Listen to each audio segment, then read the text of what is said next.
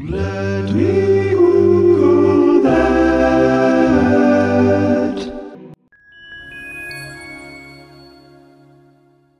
On April 20th, 2010, an oil rig owned by Transocean and leased and principally operated by British Petroleum, or BP, exploded and resulted in the largest marine oil spill in history, the worst in U.S. history by a long shot. Some 52 miles off the coast of Louisiana, drilling in the Macondo prospect in the Gulf of Mexico, the Deepwater Horizon rig, at the time of the disaster, had been drilling for 74 days, creating a well approximately 18,360 feet below sea level. Now, oil rigs use a combination of diesel engines and generators powered by electricity to drill down into the earth to get crude oil, or fossil fuels, which form from decaying organisms in the oxygenless sediment that makes up the layers of the earth. This process is largely the result of heat and high pressure, which yields crude oil and natural gas, which we then use to make and power things above ground. You probably hear a lot about our dependence on oil, namely that it's bad, and the reasons for this are twofold. For one, it is not a clean power source, so using it is problematic for our environment, and two, it is not a renewable resource. In other words, there's only so much oil in the world that we could drill, and you better believe that we have used up most of it. And we get it by using these big ass oil rigs. Deepwater Horizon was hella one of those rigs. It was built in 2001 by Hyundai Heavy Industries, the largest shipbuilding company in the world, which is based in South Korea, and it was leased to BP until 2013. In 2009, it drilled the deepest well in the industry's history at a vertical depth of 35,050 feet.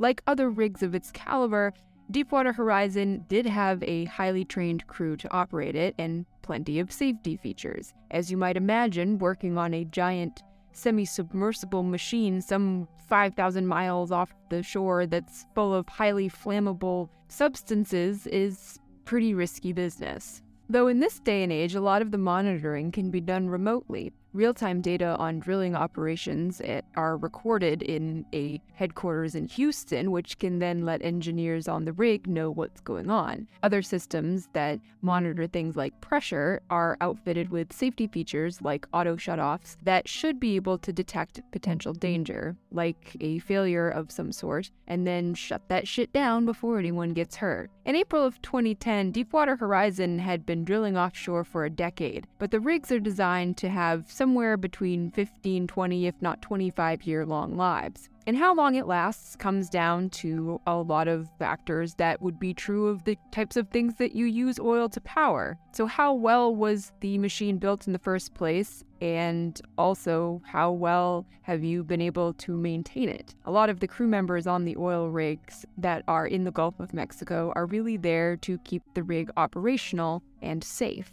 There were 126 crew members aboard the rig on the night of April 20th, 2010. Many of them had been there for weeks, if not months, as the rig was nearing the end of a successful round of plundering the depths of the Macondo well, which, just before 10 p.m., decided to take its revenge. High pressure gas, methane, surged through the drilling portion of the rig and, as you might suspect, caught fire, as flammable gas does. This fire caused an explosion. Now, rigs like Deepwater are built to withstand or at least be able to somewhat cope with this type of worst case scenario. Obviously, no one wants it to happen, but when you're playing with all these hazardous materials, the financial stakes are high, so you prepare for the worst. Those who were on the rig, certainly those who built it, would have liked to have think would have probably liked to have thought that Deepwater Horizon was prepared. As it turned out, though, the rig had suffered a fatal flaw. In the moments after the explosion, there was a decidedly chaotic response on the rig as crew members tried to save themselves and each other. Of the 126 who were aboard, 94 of them were ultimately rescued, though many had suffered pretty serious injuries. Eleven crew members were never found, and many had desperately leapt from the platform into the darkening water below. It was not dark because it was the middle of the night, but rather because millions of barrels of oil were leaking into the ocean, and it would continue to do so throughout the next day and night until the rig sank, and then for 87 days after, which is how long the well went uncapped. The disaster was precisely the type that the rig's crew had supposedly been having drills for, the types of mandatory trainings that companies would want you to have. The safety measures and emergency response systems built into the framework should have been pretty good, yet somehow the disaster had still happened. The first question, of course, was why, and then how. From here, the Deepwater Horizon disaster really forks into two stories, overlapping but also somewhat divided. The investigation into why the rig exploded, and the story of the cleanup effort and lasting environmental and economic impact that the oil spill ultimately had. To fully appreciate the devastation, we have to first kind of tee up the findings from various investigations, which involved testimony from the surviving crew members that revealed the how and the why that things fell apart on the rig that night. As with many industrial disasters that came before it and those that have happened since, there was a major breakdown in communication, which was ultimately to blame, at least in part, for what happened. But there was also a fault to be found physically. It turned out that a recently installed core, which had been intended to seal the well until they wanted to drill again, was structurally too weak. The contractor that had been used by BP to put the core in had been used by them before and experienced problems similar with these cores beforehand. Basically, that they had not been built strong enough to withstand the buildup of gas in the well, and this was believed to be at least in part due to the fact that the concrete mixture they used contained nitrogen gas, which gave them less structural integrity but made the cement cure faster. So that was problem number one. But the next question was why wasn't the ultimate outcome actively defended against? Was it that there was no warning or that the warnings weren't heeded? After extensive interviews with the crew, it seemed that while there were plans and drills for large scale disasters like explosions, they had not been routinely completed. While there were plenty of smaller scale drills, those were really only helpful in preparing for more minor issues. So, in truth, the crew had really not been all that well prepared for the cascade of fires and power outages that followed the explosion. They also reported being overwhelmed by the complexity of the systems meant to communicate during such a disaster which confused and paralyzed them into delayed or inaction. And according to the New York Times report, one system was controlled by as many as 30 different buttons. The instructions or guidelines also confused even the most experienced of the crew members. The details were there, but there was no solid definition of what constituted an emergency response and when it ought to be launched. It also cautioned people against overreacting and flying into a panic. But if an oil rig is on fire and crude oil is leaking into the Gulf of Mexico, that seems worthy of a rapid response, if not a healthy dose of panic. Although the extent of the leak wasn't even known at the time, it wouldn't be until the rig sunk two days later on April 22nd, at which time an oil slick bubbled up from beneath the site. For the next 87 days, somewhere around 4.9 million barrels of oil leaked out, spilling into the ocean and spreading some 22 miles into an enormous plume. Oil spills had, of course, happened before, though not of this caliber. And even if it had been, oil spills are dependent on a lot of other environmental factors when it comes to getting them under control and cleaned up tides, wildlife, wind, the water's temperature. Basically, therefore, every oil spill has to be approached case by case, which makes it tricky. But scale up the size to what happened after Deepwater Horizon, and it begins to seem almost insurmountable. No matter where or how much, cleanup starts out with kind of the same strategies. There are physical barriers called skimmers, which can be used to try to contain the spread. If you've ever put oil in water while you're cooking something, then you know that oil tends to coat the surface of the water and spread, but doesn't necessarily go too deep. So the physical surface barriers can help to contain it. From there, though, the oil has to be sopped up somehow, and the priority is often placed first on places it's reached and coated that are near or at the coast, things like marshes and other animal habitats. And if you've ever seen those harrowing images of oil coated birds, then you can understand why. Some strategies for cleanup involve sorbents, which absorb the oil like a sponge. Now, these can be made from all kinds of things hay, sawdust, clay and volcanic ash, sand, and polyurethane. The type of oil and the conditions around the spill ultimately determine what type of sorbent is needed, and in the case of deep water,